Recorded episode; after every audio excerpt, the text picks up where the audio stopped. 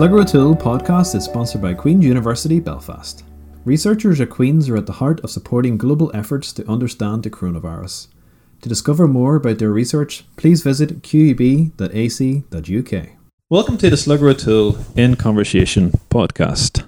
This week, my guest is Tim Attwood. He is an ex SDLP councillor on Belfast City Council. Today, we're going to be talking about John Hume and his legacy and working with him in the early years. Tim, thanks so much for being on the show. Thanks, Brad. And when we look back at John Hume, I mean, my key impression of the man was that he had a very clear understanding of the direction that we needed to go. I mean, there's that, I noticed that uh, letter he wrote to, was the Irish Times in 1964. 1964, which he kind of outlined, you know, kind of what needs to happen. And you kind of wonder, it must be a great frustration if you're, you know, you're seeing the de- years pass, the decades pass, the violence continues, and you this frustration that nobody else, you know, agreeing with you or kind of, you know, this kind of frustration of, of your your no one can see that there is a way out of this. I mean, did he did he come across as maybe frustrated or? Okay, you know, there's no doubt. Uh, it's frustration. It's not not only frustration, anger. Yeah. That um, that people weren't listening to his words, and as you said, you go back, and history will show this. You know, you're going back to 1964 when John first started thinking, putting this thing cap together about how you create uh, peace and reconciliation, how you create partnership, what type of government that could be. You know, in 1972, uh, you know, the, the first SDLP major dogma was towards new towards a new agreed Ireland. You know, those concepts about uh, you know consensus, partnership, reconciliation, north south, uh, uh, working together on a common agenda. You know, were dominant there. Um, you know, but he wasn't without anger. You know, he, he went to Harvard in the mid seventies, and part of that was to yeah, probably a bit of respite out of the the, the darkness of, of Derry and the troubles. Um, and you know where you think, well, will this violence ever end? And that was an opportunity for him to recharge the batteries, get us thinking together. And you know, John uh, was always ahead of his time. So people always laugh about John's single transferable speech. Now, in in in, in uh, media training now, people say keep saying the same thing over and over again because people have to take it in. So John had uh, was uh, had a he knew what journey we need to be on. He knew he knew you needed to have stamina, and you had to, to, to commit yourself completely and fully in that of that process because it takes time to convince others uh, of that uh, of that view. So there was a great uh, steeliness, determination, um, and focused in terms of what, to, and that's why he kept repeating things because he knew the approach that he outlined in 1972 towards new agreed Ireland, and and what was agreed in Sunningdale, the basis of the Good Friday Agreement uh, many years later where it was the only way you could deal it. You could only deal with it in terms of dealing with the three sets of relationships in the north, north, south, and in east and west. You know, at the end of the day, that's how you resolve neighbourhood disputes. You have to have um, dialogue and compromise. And he laid that out and was determined to work hard to convince that. Um, and equally, he recognised he didn't like Westminster, but he recognised you had to internationalise the problem. He recognised you had to go and speak uh, you know, some people might say he was speaking to the enemy, but Nelson Mandela said you have to make friends with your enemy. So he was he, in Westminster. He was working on not only his Labour friends, but on Conservatives um, and ministers to, to get them educated about the North, along with the Irish, um, um, you know, diplomatic service. That's what brought the the Anglo-Irish Agreement about. You know, he had to keep pushing them to fully understand the problem. Europe again, even though that was uh, strenuous for John, again, he recognised the, the inspiration of the European Union. You know, that famous story when he was standing on the bridge and, and, and when he got elected um, in Strasbourg and saying, How are France and Germany working together in the European Union after the millions and millions of people slaughtered? And he said, the man in white coat would, you know, he had predicted this, the man in white coat would have taken him away. You know, he saw the power and the inspiration of the European Union as the, the best example of peace and reconciliation in the world. That inspired him and inspired uh, you know to, to, get the European Union involved, getting the United States involved to international conflict because he knew what the message was right, but he needed others to sell that message to others as well. And the one lesson I think we, we can take from John Hume's legacy is is a simple one. Is this idea of kind of like with with reference to the Nick is is just do it. I mean, he we all have like we can give a million reasons not to do something, but he seemed to be a guy who just kind of got on with it. I mean, even his early years was setting up the credit union. He did he did seem to be very much you know there's a problem here's a solution. Let's get on with it. Is that is that your feeling of the man? Well, that's, you know, in, some ways, John was very ordinary. You know, um, um, uh, you know, I was, you know, people asked me what he was like, and he was actually quite an ordinary. He was very down to earth, easy going. You know, you didn't feel that you were in awe when you were in his presence because he would have very ordinary conversations with you. And, uh, but he he was a man of political conviction. He had great intellect but you know, sometimes you have politicians who are great on the big. He was great at all levels, as you said. You know, you know, the, the, the, uh, ensuring that especially um, people from disadvantaged areas, especially Catholics, get access to credit by creating the credit union movement. You know, that was absolutely vital in terms of giving people access to a way to save and invest uh, in their local communities and, and, and support them and, and locally. You know, he he he, he John Hume would have been probably a multimillionaire, but he was a good businessman. You know, the salmon uh, factory that he had in Donegal, you know, he, obviously he, he, sold his shares in that uh, early doors, but again, that was very successful. And he used to give staff at Christmas time smoked salmon. Mm-hmm. You know, actually, there's a the former general like Gerry Cosgrove uh, John one time after because I said, "Well, did you enjoy the smoked salmon?" He says, "Well, John, to be quite honest, I fried it." You know, and John was horrified that someone would fry smoked salmon, but you know he's very generous in that way. He he, he, he talked about in back in the sixties about bottling water. Yeah, you know. You know, if he, if he had done it in the sixties, you know, God only knows where. So he was a very uh, practical man in getting uh, things done in his local community. He was single minded in terms of his focus about jobs and investment. Now, some say it was too much for the Northwest, but he was single minded. He, he realised that um, if people didn't have a job, uh, that, that couldn't support their family, well, you know, they were never going to better themselves. Uh, he was single minded about education. He was he benefited from the first uh, the eleven plus. He was one of the first people that came through that that enabled him, enabled to go to St. He understood the value of education. So he was very much a practical person as well.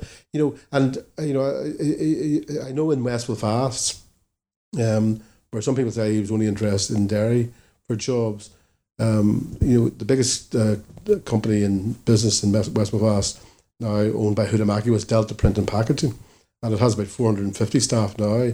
So you go back to uh, they were building up during the Troubles in a very difficult situation Terry Cross set it up, built it up slowly but surely, and they got to a point where they were about to take off into a bigger level. So they were bidding for the McDonald's uh, contract in Britain and Ireland, and it came down to the last two, and I think it was a company in England and, and a company in West Belfast, and he talked to John Hume, and John Hume says, "I'll make a phone call," and John rang the vice president of McDonald's in Chicago, and says, "Look, if they're good in price and they're good in quality." You know, they need West Belfast need the jobs more than anything else now, it may not have made the difference, but it may have made the difference in those jobs going to England or coming to West Belfast. And Terry Cross was always extremely grateful. And they grew that business to get European contracts to McDonald's, KFC, and so forth. So John knew the power of uh, jobs and investment in creating uh, and regenerating uh, disadvantaged communities. And he was willing to make those sort of calls to, to, to try to get the jobs here. And when he went to the States, because John was going to the States from um, the late 70s. And, uh, you know, he, he, he primarily talked about peace, but he also talked about investment at a time when the MacBride principles were dominant and people were talking about disinvesting from areas of need and from the north as a whole. He was saying, no, we need to invest in local communities. And the, the you know the track record of what he achieved in, in convincing people to come to Ireland for uh, to creating uh, European bases is remarkable. And uh, there's a, there's a funny story. Um, you know, John was not necessarily big into raising money in the states, and there is a when he was at his prime, and you know, some of the American politicians and advisors saying when he was on his game, he was as good as Martin Luther King. and he gave the speech in Washington D.C. and a businessman came up to him afterwards and says, "John, I want to give you five thousand dollars." Says, "What do you do?" And he said, "I'm involved in this type of business." Says, "Well, I don't, I don't want your money, but if you're ever thinking of coming to open up in Europe, come to Derry." And he didn't take the money, but a few years later, that, that businessman came to Derry and opened up a factory in Derry, which was the base. And you know that was the way. Money wasn't important. What was important was ensuring that people, the peace process was top priority. But if you can also add value in terms of creating jobs and investing in areas of need, he was at the forefront of that. So, so how did he actually get the doors? I mean, how did he succeed in America? Was he quite personally charismatic? Because if, if you think, I mean, this guy pitching up back then, he would have been a, a minor politician from Derry, but but yeah, he's kind of over the years he's mingling with Tip O'Neill and the Kennedys and all these kind of guys. So I mean, what what, what do you think got him the doors open? What was he quite personable with, with a lot of these kind of characters? What made the difference? Okay, you know, he, he, he was he was an inspirational figure. You know, he's an inspirational orator. In his in his prime, you know, he was you know he's up there with um, O'Connell and Parnell, and you know, in America, people appreciate those sort of skill sets. So, uh, you know, the, the the relationship with, with Ted Kennedy was was critical you know, he did have, uh, there was conversation with the Irish government, with the Carter um, administration, and also with Reagan. And Reagan and Tip O'Neill, if you remember, as uh, President Reagan and Tip O'Neill as Speaker of the House of Representatives, you know, Republican and Democrat, they worked quite effectively uh, as a partnership. And there was, a, there was a relationship built up there. But Kennedy um, was in Berlin uh, one, one, one autumn and he said, you know, John's the can uh, go to person about Northern Ireland. So he invited him over to Berlin. That was the first time they come, and then he started going to the states regularly. So obviously, Ted Kennedy was a, a stalwart friend. Tip O'Neill was stalwart friend. So he, he, he had an in at, at the at the right level, uh, at the right at the top of the Democratic Party, and then he built that relationship up because obviously he crossed the aisles in terms of Republicans and Democrats, and he worked that very. There was a special relationship with Boston, and there was a Derry City Boston initiative, so he was very close to um, again, the O'Neills were from Boston, the Kennedys from, from Massachusetts. So he built up that and maintained that connection. And you know, John wasn't somebody who went with a big entourage. John would just arrive. You know, so John would just turn up in the States for engagements. Uh, I, I, think Ken Reid tells a story. The first time he was in uh, uh, the United States, he was outside the White House and he was looking admirably at this building. Next thing, John Hume gets in a taxi. He says, Ken, what are you doing? He says, I'm just looking at the White House. He says, come on in. And this is well before 9 11. And John just, the man says, Right, John. He walked on into the White House, whatever administration was there at that time. John developed access. He knew how important that access. He worked it, um, and but but you know it was his force personality, his inspiration, his ideas, and his commitment to peace, peace and non-violence. You know that was critical because you know he would have been able to connect with the King family. Uh, John Lewis would have been a friend, so you know he was able to build up, uh, you know, a, a uh, contacts uh, throughout the United States, primarily for peace, but also for jobs and investment. And I, I assume he was personable in that these kind of these kind of very famous people, very powerful people, enjoyed his company because that's a big factor in politics, isn't it? Getting on with people. Well, you know, John had uh, he, he, it could be quite moody sometimes, just like any politician, especially working. But he was, you know, uh, you know, he was uh, great storyteller. He was a great, you know, great singer. Uh, as Phil Coulter said, everybody from Derry thinks they're a great singer.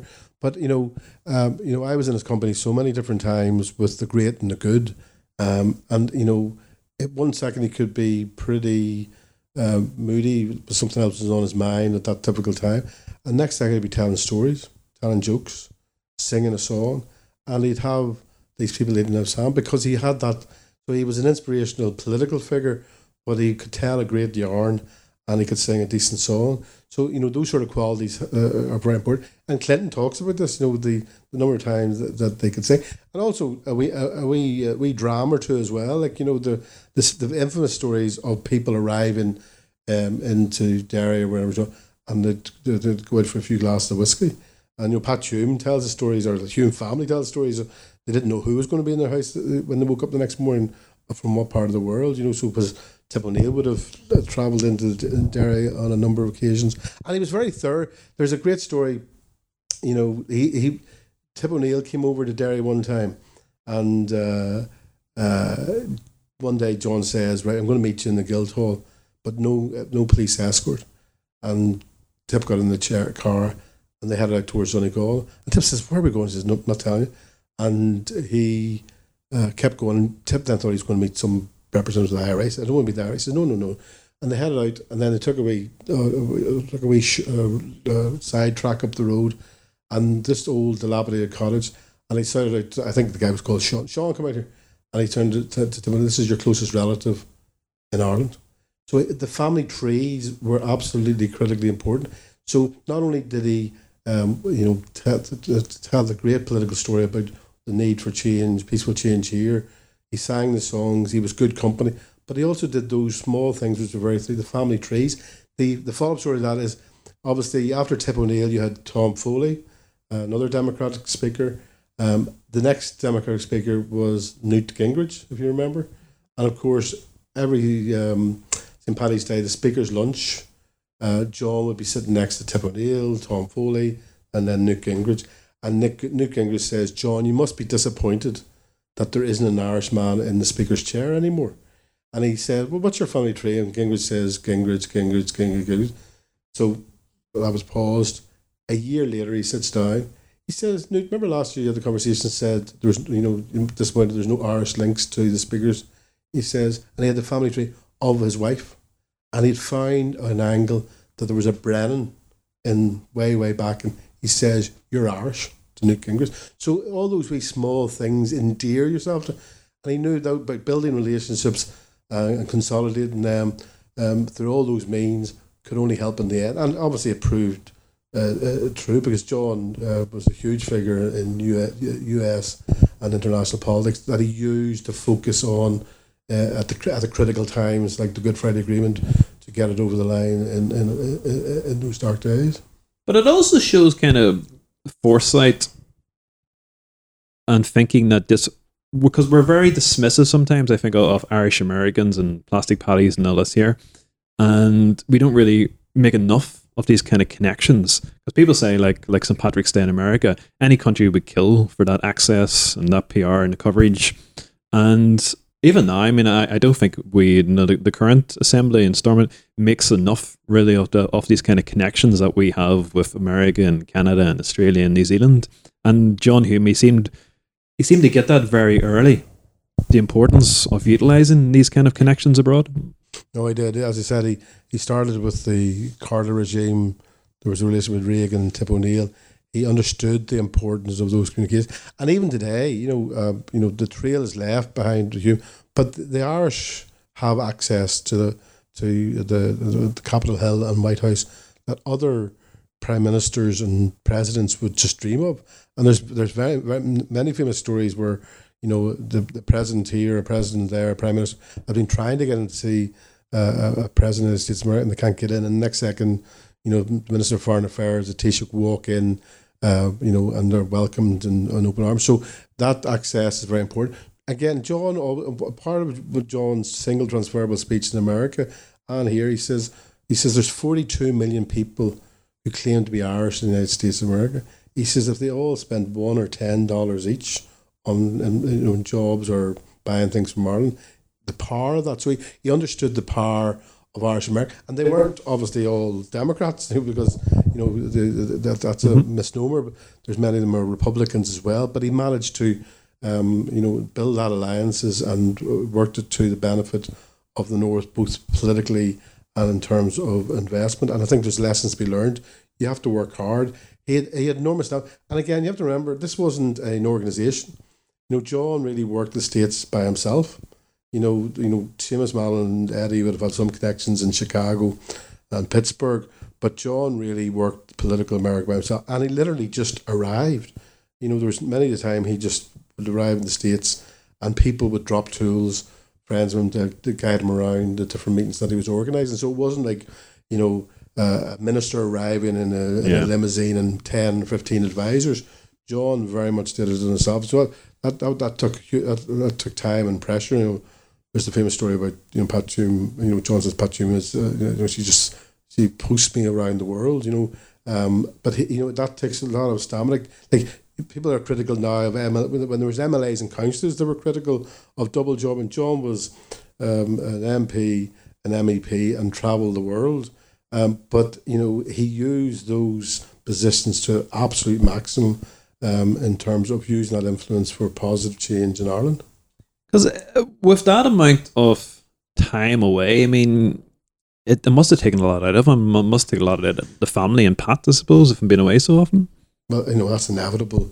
You know, um, at the funeral, uh, I held up the practicalities of the funeral, and one of the daughters said, uh, you know, the public had John Hume for 50 years. We have him now, and we want, uh, was, uh, we're trying to organise an appropriate but family funeral because, you know, he was away a lot. Just, you know, even going to Westminster or Brussels, yeah. you know, it takes, in those days, you know, takes time out. Going to America takes time out. And obviously, you know, during the difficult, they, they still lived in the Bogside, and there was very many difficult days. Pat Hume was is uh, in her own right a, a powerful political operator, a brilliant community activist, a great councillor. Um, um, worked in John's constituency office, but she was bringing the children up at the same time. And there was there was very difficult moments when there was one moment when um, Republicans put a, a, brick through the window and then threw a petrol bomb into the living room. So and John was away somewhere doing political meetings. So it was it was a very challenging time for the family. But um, you know, so uh, yeah, credit goes out to Pat, who's a saint in everybody's eyes, and you know, it's, great to see that some of the the, uh, with the many tributes about John, there was tributes about Pat because you know she held things together for the family, but had you know exceptional political insights. Um, and was a brilliant political political partner to to John throughout very very difficult times. He, he was kind of renowned for these kind of solo runs and you know just kind of going off and doing things on on his own. I mean, did, did that cause problems with the party? And I mean, what kind of leader? Because obviously he's a very charismatic individual, but in terms of like leadership and party structure and you know, like kind of more the managing side of things, was he not a bit pure on that side? Was he kind of more doing his thing? You know, you know, everybody can, every political party can do things better and differently. Um, but you know, John's message didn't change. You know, people, you know, the SDLP message from its foundations and and John's message didn't really change dramatically over the, the period of it's fifty years old today. Obviously, um, it, it, it, it, it didn't change remarkably. There was tactical changes, but people knew what the SDLP stood for. You know, absolute solid um, commitment to peaceful, non-violent change, and that never altered um, you know, at different times when you're trying to move the process forward um, and engage with, you know, the, with governments and, um, and combatants, ex-combatants and other political parties, that can bring us challenges. But you know, John had a singular focus. Um, you know, like any political party, our, our relationships always perfect? Absolutely not. Um, you know, there was difficult times, obviously, um, uh, after um, Greysteel and the Shankill bombings, you know, people did question um, the, the, the talks with Sinn Féin and Gerry Adams.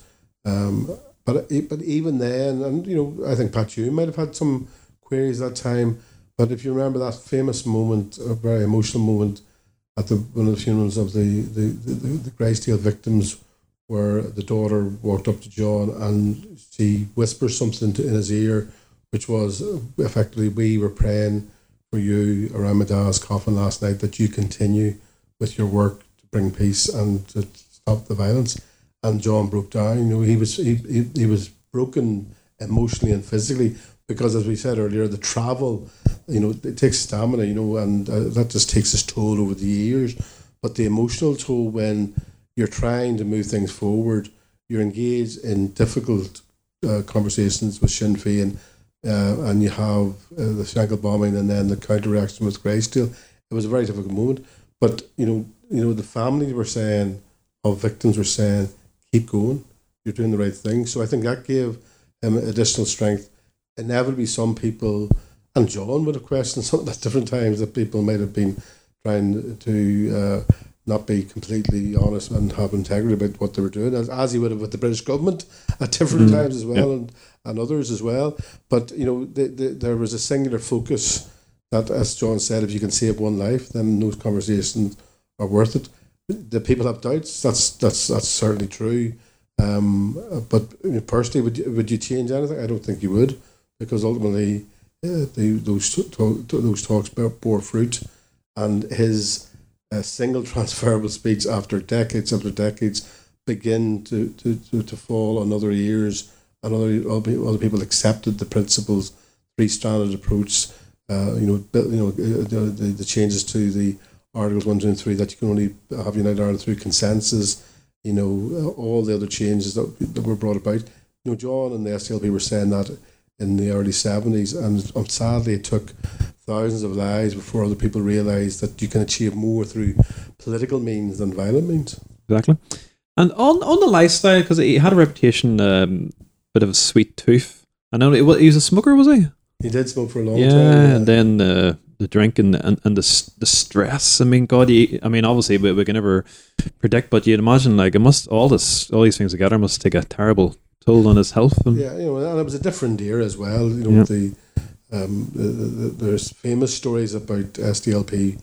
Uh, uh, sort of days or weekends away in Donegal mm-hmm. in the early seventies and things like that. But again, you know, you know, again that it's that lifestyle when you're traveling like we all know, we've taken the red eye to London, and you're exhausted when you get to London. If you're going to London, then to to Brussels, and then maybe back here, and then to USA, you know that that takes a toll on anybody, anybody young. So John was doing that for decades, um, and it, it, it, did take its toll on his health. Um, you know, there's no doubt about it. Um, but he did, you know, he had, he had a love for creme brulee. You know, any restaurant he went to, it was it had to be creme brulee uh, and he had the sweet tooth. You know, there's the. Did somebody say he had to bring his dessert first? Is that true? Uh, I, if he, I think if he had, had his way, he would have creme brulee for starter, main, and dessert. If he, if he could have his way, and even if creme brulee wasn't on the menu, the the restaurant would be asked to go and get creme brulee for it. You know, so he had those unique. Uh, idiosyncrasies, but you know, again, and, and chocolate and the crunchy part. Somebody was telling a story about um, uh, John had to, was going somewhere, parked his car up, and got into another person's car. And when he got in the car, there was a Crunchie wrapper on the floor. And John just got into the car and he said to the driver, says, You've ate my Crunchie.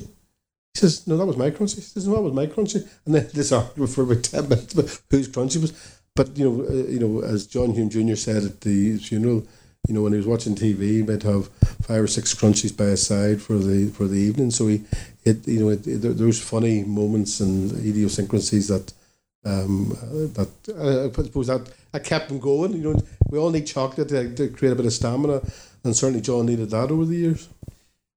Just to go on, off on a slight tangent, just because your own views on politics, um, do you think now that there's there's less socializing in politics, and especially there's probably less socializing with people from the other parties?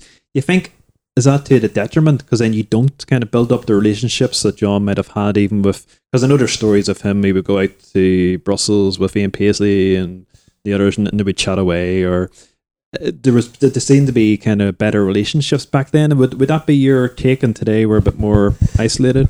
You know, uh, uh John was about relationships. He wasn't. He wasn't slow to be critical of people. But you know, Ian Paisley and John Hume had a very good relationship on many things, and on common issues around jobs or um, how we could uh, create investment.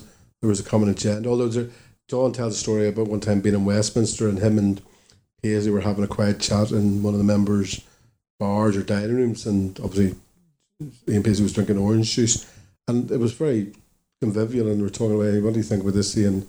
And then the next second, Paisley turns and says, "John, never, never," starts roaring at him. Says, "What the hell?" And then he turned around and another MP had come in from the DUP with some of his constituents. So Paisley just reverted to type. You know? so it was okay in private, but for the public consumption, it had to be still. You know, I, I, I think that uh, uh, relationships are very important. You know, come back to even the Students' Union. The Students' Union, as I said, was the founding of many a politician, or not always the best politicians, mm-hmm. but there was a level of engagement in, through the students' union, a level of debate and dialogue, which is a good thing because you learn your trade, I suppose. You know, for whatever reason, in my view, the Queen's University wanted to get rid of the students' union. Um, they didn't project the right image or whatever. Um, and they un- they undermined it to the fact that I mean, obviously there's going to be a new building, but part of that agenda is I think they don't particularly like Students' Union. And I think that's a pity. We should all be working hard to encourage um, engagement across communities, um, uh, create a, a debate and dialogue around key political issues and things that divide us. Students' Union provided that. I know as a councillor for 15 years in Belfast City Council, and part of the problem there is that you make decisions at formal committees. And when you push people into formalities, then there's no room for wider conversations. And I always thought it was regrettable and should have been facilitated where you brought, um, especially maybe the newer members together, but you know more strategically representatives from the different political parties to have off the record conversations, quiet conversations. Um, you know, uh, I think there's a lot of quiet, peaceful change makers throughout the, the 50 years our troubles who very quietly have got together, had conversations to better understand different people's perspectives.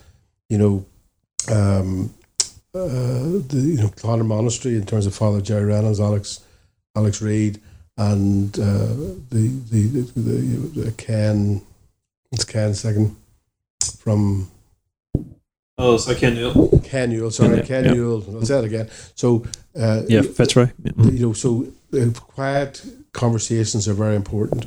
So you go back to the conversations that Clonard Monastery and Fitzroy Church hosted. You know, Alex Reid, uh, Ken Newell, Father Gerry Reynolds. You know, there was very quiet conversations at a time when there was maybe other conversations going on at a different level. Uh, uh political representatives, community representatives, were brought together to have those quiet uh, almost private conversations uh, so they could better understand each other. Um, and I know Alex, you know, uh, would have been involved in some of those. And he, he talks about the late Pat McGeown and, you know, how he had a better understanding of the Republic mind, Republican mindset, and you built relationships. So you should always be seeking those moments. And I, I think, the, you know, in, in local government, they're very rare. Um, you know, I think uh, there's now party group leader meetings in Belfast City Council. I think helps, but the more opportunities that you can um, create uh, moments where people have conversations about other things. If you recall, I think George Mitchell in his book says that he brought together some of the political negotiators very early doors in in terms of his engagement. And the first thing he says, right, we're going to have dinner, but you're not talking about politics. You have to talk about other things and people started talking about cricket. You know, Martin McGuinness, John Hume, love cricket, fishing. They started, and as a result, you know, when you, when you you humanize somebody about things that you have in common, and this was John. John always talked about the European Union. Let's talk about things that we have in common. Let's find agreement about things we have in common. Then it's easier to find agreement about things that we're divided upon. So those quiet conversations where you can build up um, socially uh, connections and relationships um, can help uh, in moments when there's great difficulty and division, that maybe you can find a way forward because you've got a more trusted relationship with your um, maybe your the, the other political party or your adversary in that case. So there needs to be those moments created where we recognise that quiet conversation, quiet change making can take place. Yeah, I think especially now because with social media, a lot of people are, are more sensitive to kind of image and we've lost a lot of nuance from public life. Everything's very black and white, and there's always somebody who's going to take offense at no matter what you do or what you say. So you kind of miss a lot of those kind of opportunities that you may have had in, in previous times. Yeah, and I think broader there is a need. You know, things have got quite political, even in, in uh, you know in communities across. You know, people can be attached to communities. You need the independent uh, community workers, the independent peacemakers who are not aligned to any political party or political organization, who are always there to provide support to communities of whatever kind, and to keep the the the, the conversations open um, in in times when things are bad. Uh, the danger with political representatives is sometimes they close the door, and goes bad. We need to keep the doors open. We need to keep our phones on so that people can have a conversation. Says how do we resolve the situation. So I, I think you know there's not enough of those private moments, and you have to work hard to create them um, at local government level and uh, at wider political level. Now it is very unfortunate the past few years, and you know with the dementia, um, he was obviously he was he's not on the political scene. But but what do you think he would be saying to uh, our current generation of politics, our politicians? Because there's certain issues, like you know, over the victims and with left adrift. I mean, what do you think he would he would think of the current situation, and what his advice would be? Well, you know, uh, he would be deeply frustrated by the fact that we didn't have government for three years. Um, you know, uh, he, he, he, was, he always believed it was good to be talking, and for a long period of time, people just weren't talking or weren't talking talking openly. Um, so you know, he. But to be fair to John, if you remember, he always said uh, this conflict is not going to be over uh, with one one generation. It's going to take generations and generations to build that trust. So you have to work very hard politically. I think one of the lessons John would have said, um, I think Clinton mentioned this, we always knew our process was going to be tested. It's how you respond when it is tested is the key thing. And sometimes I think some of the political leaders haven't shown the maturity to respond in a positive way. They they re, they retreat um, into their silos rather than saying, "Hold on a second, There's, we have to think of the big picture." And John always said, "This is going to take generations." and you have to work hard at it. So even my view with even with Irish and British governments, uh, and maybe all of us take a, you know after the Good Friday Agreement was signed and subsequently all "Oh, great, that's the conflict over." You know that was only the start of one phase. It was there was an emancipation of hope. Yes, we are all optimistic at that moment, but we always knew it'd be tested, uh, whether it's on uh, support for victims and survivors, on whether on uh, actually day to day basic social and economic issues. We always know how you respond is critical. And John would have been saying, we have to keep the doors open. You have to keep talking. You have to find a way through this. Uh, but it is, a, you know, it is a travesty. I don't think uh, John or anybody in terms of the Good Friday Agreement. Um, you know, there's a court case today for victims and survivors over the pensions bill. Uh, that you know, 22 years later, you know, victims and survivors have still got a very, very raw deal. Um, nobody would have anticipated that. So, um, you know, you know, it, it's it's important to keep the big picture alive. That yes, you may have certain difficulties today, but you know, thousands of people's lives have been saved by the peace. You have to keep going, and you have to think strategically in the long term. And that's what John always had. He always had a vision um, for what he wanted to achieve um, here and internationally, and uh, people need to have that long term vision as well uh, uh sometimes people are thinking about today when they need to think about tomorrow. And it's a good measure of John Hume that even with you know the Nobel prizes and, and, and the fame and he, he still lived within the community, you know, within the Bogside. And one thing that I imagine is a comfort to the family is that you know you get these endless stories about how even even when he was was getting the dementia, he would be out and about in Derry and the people would take care of him and make sure he got home and taxi drivers. And I imagine that must be a bit comfort to the family knowing that he was safe within the community and community meant a lot to him and they meant a lot to John as well. Yeah, mm. you know, well, Derry is, I suppose, is a village uh, uh, as much as anything, and in, in, a, in a very positive way because it looks after their own. And I always remember the time when Joe, uh, went public on the uh, Miriam O'Callaghan radio show uh, to confirm John's dementia, and she described Derry as the most dementia-friendly city in the world. Because John could literally go into into town, walk around, go into the coffee shop, go in for a drink, and there's always somebody there to look out for him. Do you want to lift home? Taxi driver. You want to go for a cup of tea? You know, everybody knew John, and everybody was John's friend. So it was a safe place for him um, to walk. And obviously, in recent years, he wasn't able to do that, but um, it's a mark of the community uh, that they had so much respect for him. And uh, you know, and he he lived in the Bogside. The, house, the family home still in the Bogside. And it was, you know, over the years, it was could be very difficult moments. Obviously, in in, in, in, in some you know very divisive moments. But you know, irrespective of politics, everybody had admiration and respect for John, and they looked out for him. Um, and that's a very positive sign for the community. But he, you know, John, I, he he was he was comfortable in his own community and equally comfortable in, in, in, with kings and queens and pop stars, you know. And he always, he, you know, he always had a remarkable way to capture the right words as well. Um, you know, after the he won the Nobel, um, I was announced that he was winning the Nobel Peace Prize. The SDLP had a dinner in Dublin, and I had asked Bono to come out to the dinner to congratulate John. He couldn't do it because there was something else on that night he says, "But will John and Pat and yourself come to to Killiney the next uh, day for brunch on the Sunday?" And of course, I said yes. And then I had to go and ask Pat Hume, and Pat Hume said, "Well, we're we're going home early in the train." I says, "No, you're not."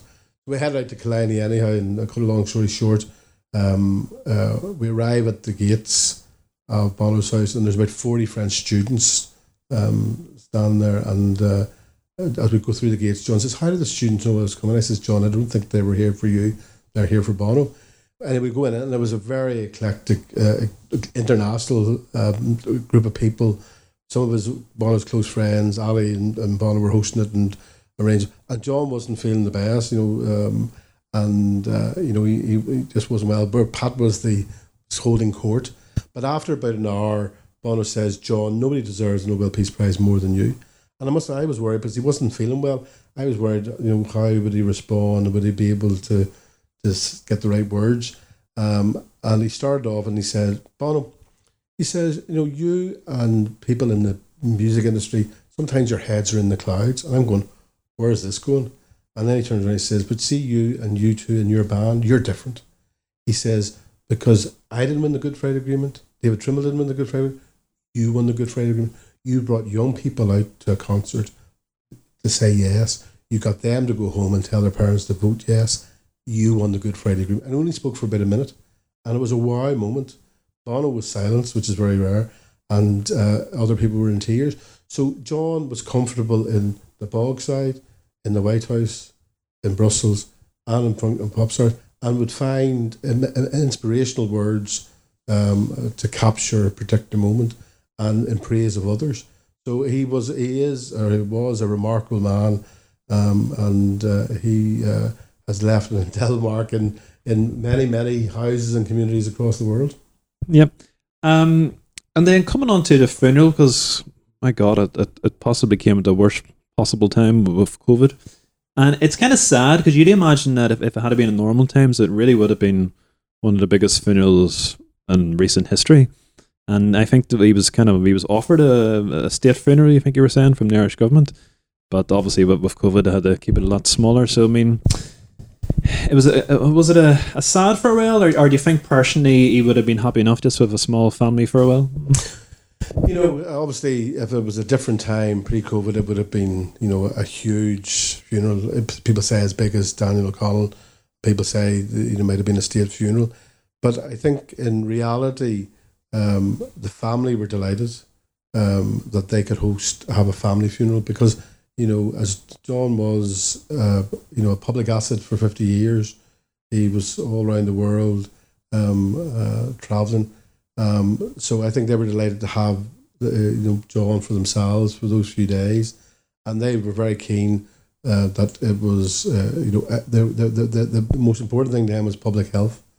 They were determined that people were safe and healthy, and they didn't want to create any any opportunities where people might um, uh, that health message might not get out. So they were very very firm about public health issues and encouraging people not to come out um, to the church or to the when it was on uh, traveling from the uh, the home to the church on the Tuesday night. So they were very very very very, and yeah, there was a balancing act between you know the family and obviously COVID meant there was very few people able to be in the church. Eighty-two people out of a church that's whole two hundred. But you were trying to ensure that the public got uh, some uh, you know opportunities to see it.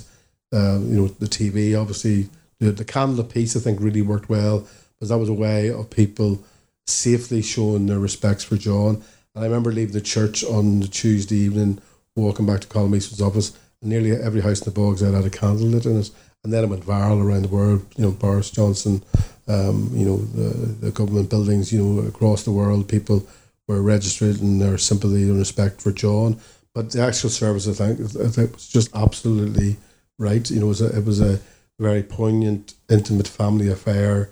Uh, you know, the words of John, the poem from Aidan, who couldn't get back from Boston, his son, and I think Bishop Donal and uh, Father Paul Farren, their homilies were, were just spot on. So they captured um, the, the, the mood of people in Derry um, and, and and the world in terms of John, but the family were able to have um, that very quiet moment to to uh, remember their their dad uh, and, and their husband. So I think actually in the end, if it had been a state funeral, the family might have been squeezed out. So this became very much the family at the centre and forefront of it. And I think you know the family were they were happy that was the case, and I think it worked uh, perfectly in that that respect. Okay. And going forward, I know you're involved with the um, John Hume Foundation, or the, is it the John Hume Foundation or John and Pat no, Hume Foundation? It's, it's, it, uh, it'll be launched later in, in the autumn, but you know it's very important that it's the John and Pat Hume Foundation for Peaceful Change and Reconciliation. Indeed, if you remember, Father Farren, when he spoke, gave his homily at the funeral for John, he emphasised that uh, Pat Hume was not just a wife, not only somebody who looked after him, but was a partner uh, was you know had a great political, and he said she deserves to be recognised too. So very early on, uh, we agreed that uh, John and Pat Pat was a bit reluctant maybe to do it, but um, I think everybody agreed that you know they were a partnership, a brilliant partnership, and uh, their role together should be recognised. So she's very much front and centre for it. Um, but again, uh, the foundation obviously is is about the legacy of John and Pat Hume and their inspirational commitment to peaceful change and non-violence. But as Pat Hume has said, you know, uh, John and Pat are symbols. And what's most important is how we inspire future peacemakers, how we encourage um, others involved in peaceful change in Ireland uh, to complete the, the process of peace and reconciliation here, and also uh, those who are working in other conflict zones by the words, uh, the uh, persistency, the stamina, commitment to non-violence can inspire other peacemakers around the world. And is there an element of his uh, the social justice? Because I know he often said his biggest achievement he thought was the credit union. So would, would it be nice to kind of recognize that kind of the practical, the economic, you know, side of him as well as the piece? of course, you know, there there's so many elements that we've covered in this and, and so, so many more, but you know, again, the foundation is going to look at all those aspects. Um, you know, so uh, a commitment to social justice, you know, and economic justice is very important to him. Um, and those initiatives can be inspirational as well. So, you know, uh, when we develop the programs and other aspects of it, you know, hopefully we'll, you know, will will reflect all the positives of the work that John and Pat have done to inspire others into the future. Okay. Um, as we finish up, suppose, I mean, it is always important because when you talk about these kind of um, great leaders, we got to remember, you know, they're, they're not born, he wasn't born a prince or a rich man, he was a normal guy from Derry. And I think it's important to recognize that people listening today can take inspiration from the fact that ordinary people can do great things. No, absolutely. You know, um, you know, John in some ways was a very simple man. You know, uh, he travelled the world. He knew kings and queens and prime ministers and presidents and music stars, but he was very much rooted in his local community. Um, you know, his his commitment to community was to community politics and to improve the lot of his local community. We had very little. Um, we're you know we're, we're discriminated against and we're disadvantaged. So uh, those roots were very important to him. Uh, and you know, I think the sign of that greatness is the fact that he's he is unique. He's the only person ever win the Nobel Peace Prize Martin Luther King Peace Prize and the Mahatma Gandhi Peace Prize, and you know that's that's a tribute in itself. Nobody else has ever uh, done that. Uh, but every single penny of that, that those monies that he won, uh, he gave away. You know, initially it was to uh, Salvation Army and St Vincent de Paul again mm-hmm. to cross community charities that support those most in need in our communities. Um, that's a sign of the man, you know, the sign of his greatness that you know, uh, where others uh, may have kept the money themselves, he saw the opportunity to use that money, invest that money in those charities that are working to improve um, and better the local communities uh, across the divide in Ireland. Okay. Right. Well, we'll leave it there. Um, that's uh, Tim Attwood. Thanks very much for your time today. If you've enjoyed today's podcast, if you could subscribe and leave us a review. See you next time. Thanks, Brian. The Slugger O'Toole podcast is sponsored by Queen's University Belfast. Researchers at Queen's are at the heart of supporting global efforts to understand the coronavirus. To discover more about their research, please visit qub.ac.uk.